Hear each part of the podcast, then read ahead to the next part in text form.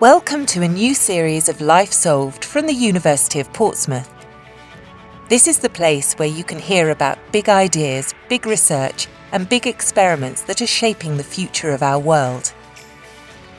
And today, we're hearing about one of the most unusual and potentially brilliant ideas one group of scientists have concocted to help challenge misconceptions about Chernobyl.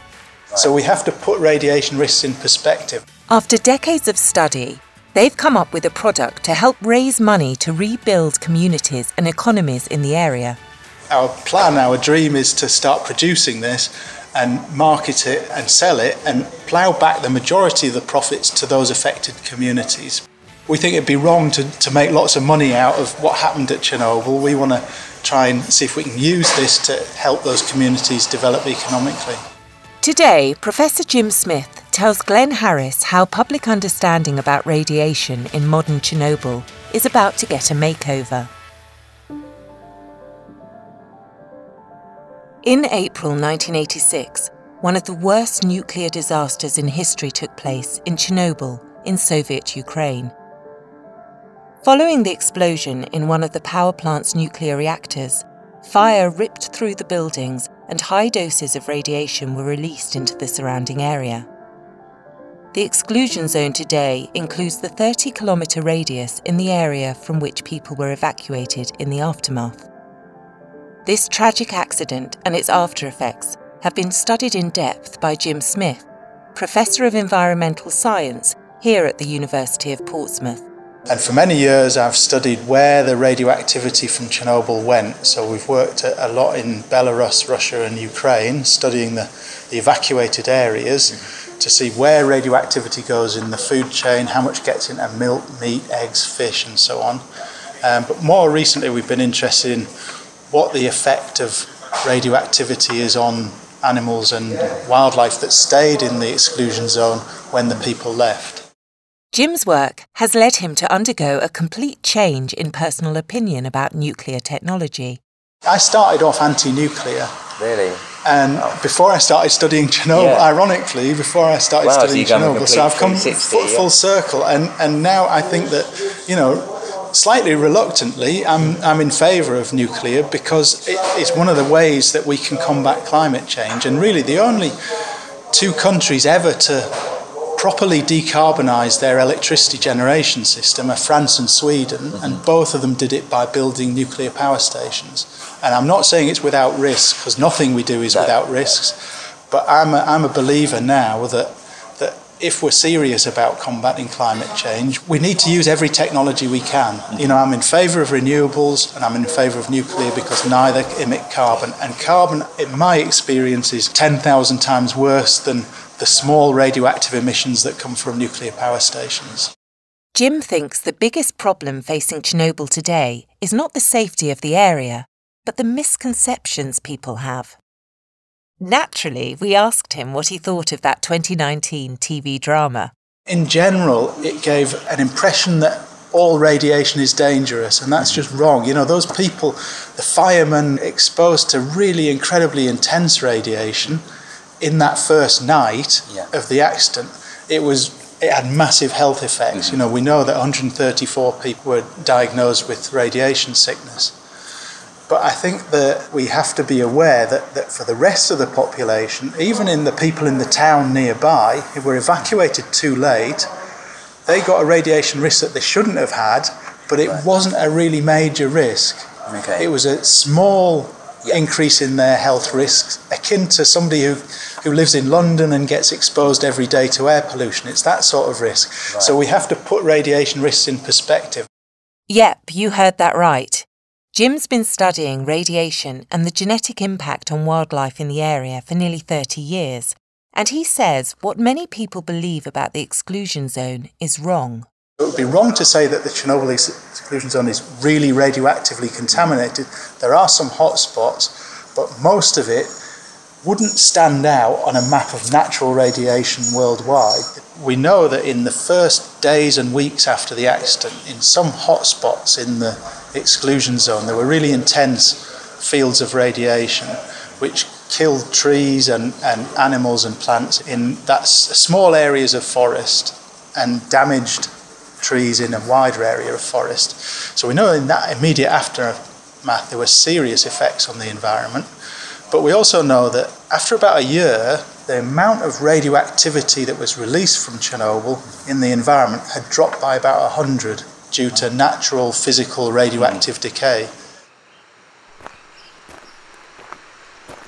Jim's looked for effects upon genetic mutation rates in animals by collaborating with colleagues in Belarus and the Ukraine.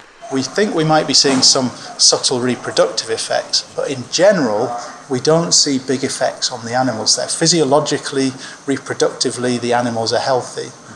And in contrast to that, what we've seen is that because the people have moved out, we've seen a big increase in animals in the area. So, so we can see the same kind of abundance of diversity of large mammals in the more contaminated areas as in the less contaminated areas. We found that the populations were similar in the exclusion zone to the other nature reserves, so that's roe deer, wild boar. For the predatory animals, for the wolf, we found seven times higher populations in Chernobyl than in the other nature reserves.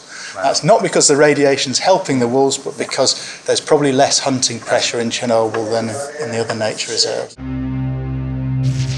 Sci fi and fiction has a lot to answer for in terms of public misconception. So we're not seeing kind of walls that are glowing in the dark, no. free ideas, anything no, what, like what that. we're trying to do is, I mean, we use this, this word mutation and we have to be careful about it because it, it conjures up, in most mm-hmm. of our minds, it conjures up all these images of Marvel comics and Spider Man and mm-hmm. all the rest of it. And, and so mutation is what happens in nature, it's what's caused evolution, it's where we've all come from. In some, some extent, we're all mutants because we're all different and u- unique. But it can't just be comic books and stories that have convinced the world Chernobyl still presents a risk to life. Jim explained how the studies done on responders involved in the cleanup of Chernobyl after the accident, known as liquidators, could lead to skewed perceptions when it was suggested there could be a link to an increase in cancer amongst these groups. So there are hundreds of thousands of people who went into Chernobyl to clean up after the accident, and some of my Ukrainian friends are part of this liquidator group. People have studied the liquidators and found that there may be a, a small increase in cancer incidence in that group due to the radiation because they got relatively high doses. But in general, the radiation certainly isn't the most important health impact on that group we know that in, in Ukraine, Belarus, and Russia in the 1990s, life expectancy, and most of them are men, life expectancy in men dropped as low as 60. And if you look at cancer incidence in that liquidator group, it's lower than in Western Europe. Right. Not because of the radiation stopping mm-hmm. the cancer, but because the other factors in their health are more important. So cancer tends to be a disease of old age. Mm-hmm and most of them unfortunately die of other causes like heart disease before they get to the ages where cancer incidence is high. Okay. So that's not saying that radiation doesn't cause cancer. It does at high doses radiation can cause cancer, but after Chernobyl, the vast majority of people who were affected, the radiation isn't the biggest health impact in their lives. The misplaced belief that the Chernobyl area and land is today radioactive to harmful levels has another more crucial impact on the people who are living there. This is what Jim wants to counteract today. There are still lots of people in Ukraine and Belarus and Russia who are living in these kind of areas which I wouldn't say are, are particularly contaminated. You know, they're not, not much different from where you would see it, like in Cornwall, parts of Colorado in the States, Kerala in India. But there's a big misperception. There's been lots and lots of myths about Chernobyl. And one thing that we're, we're really keen to do is to try and work on dispelling some of those myths. You know, people don't know who to believe basically because they're getting so much different information from the scientific community, from environmental pressure groups, from governments and we're working with a group in the Narodichi district, which is kind of in a semi abandoned area. So there's still a school, there's still a council, but people aren't allowed to use the land. Right. And we're, we're, we're talking to them about the radiation risks and what the scientific perspective of that is. And what I'm really interested in at the moment is, is how can we make life better for those people? And that's a challenge. And it's not about getting rid of the radioactivity because that's not the big problem anymore. It's about how to overcome the myths about radiation and help them economically develop because they're, they're, the economic development of these regions has been affected not directly by the radioactivity, but, but by the perception of the radiation risk. And Jim's not shied away from dreaming up solutions to kickstart the Chernobyl economy. In fact, he's doubled down on a boutique local product that he thinks will challenge misconceptions and maybe become the trendiest thing in your drinks cabinet. So, we, we came up with the Chernobyl Artisan Vodka Project. Atomic vodka, straight out of Chernobyl, and all to help rebuild the local economy. It's completely safe to drink. We, have done an experiment in the abandoned area to look at the transfer of radiation and radioactivity into crops. So we've been growing crops and looking at how much gets from the soil into the crops in those abandoned areas now 30 years on after the accident. And then we thought, well, a lot of the crops you could use, you know, you could make bread from them or whatever. But we thought if we want to we want to sell something from this, it would be great to make a product that everybody knows is completely pure. So we've distilled, we've, we've fermented the grain and distilled it to produce a kind of moonshine, a homemade vodka that which we know is pure, and we've measured it using really sophisticated uh, radiochemistry techniques, and we can't find any artificial radioactivity in it. So we've only got one bottle so far, but our plan, our dream is to start producing this and market it and sell it and plough back the majority of the profits to those affected communities because we think it'd be wrong to, to make lots of money out of out of what, what happened at Chernobyl. We want to try and see if we can use this to help those communities develop economically. Jim and his colleagues set up the Chernobyl Spirit Company as a social enterprise so that the majority of profits can go straight back into the community, from funding schools to upgrading healthcare and amenities. He hopes it will change perceptions of the area's viability for production of crops too. Ever since Tsar Alexander in about the 19, 18 something or other declared that vodka had to be purified to 96%. So vodka is a very highly distilled drink. So it's, it's first distilled up to 96% alcohol and then it's diluted back down to 40% alcohol. We, we don't want to do that. We want to make a kind of artisan vodka, which is more typical of the homemade vodkas that people make in, in Ukraine, Belarus, and Russia. Yeah. And so we distill it, we don't rectify it, so we don't do that extra distillation stage. We distill it up to 82% alcohol mm-hmm. and then dilute it down. And, and what that does is it keeps more of the flavour of the grain, and we really like, really like it.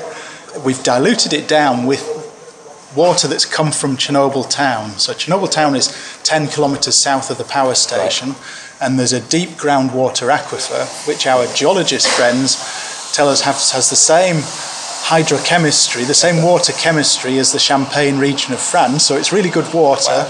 And we're, we're using that water, to, and again, because it's a deep aquifer, it's isolated from the surface, mm. and there's no radioactivity from Chernobyl in there. It's very pure water, and we're diluting using that, so that all our ingredients are coming from the from Fantastic. the Chernobyl exclusion zone.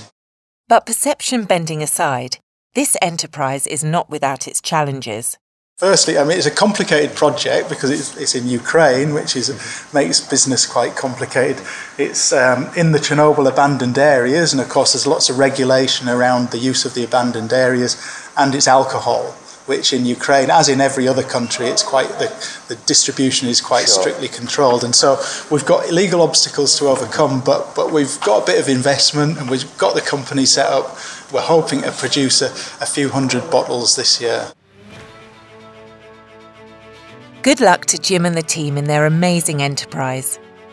Thanks for listening to this episode of Life Solved from the University of Portsmouth.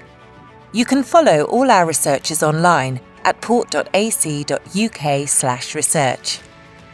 Next time, some of the women literally said, you know, we close our eyes and we dream of something beautiful that we can embroider as a way of not having to constantly focus on the, the reminders of war that's everywhere. We'd love to hear your thoughts on the ideas and applications for how our work impacts your world. So get in touch with us on social media using the hashtag LifeSolved. And if you have a friend that would find this episode interesting, do share it with them too. We'll catch you next week.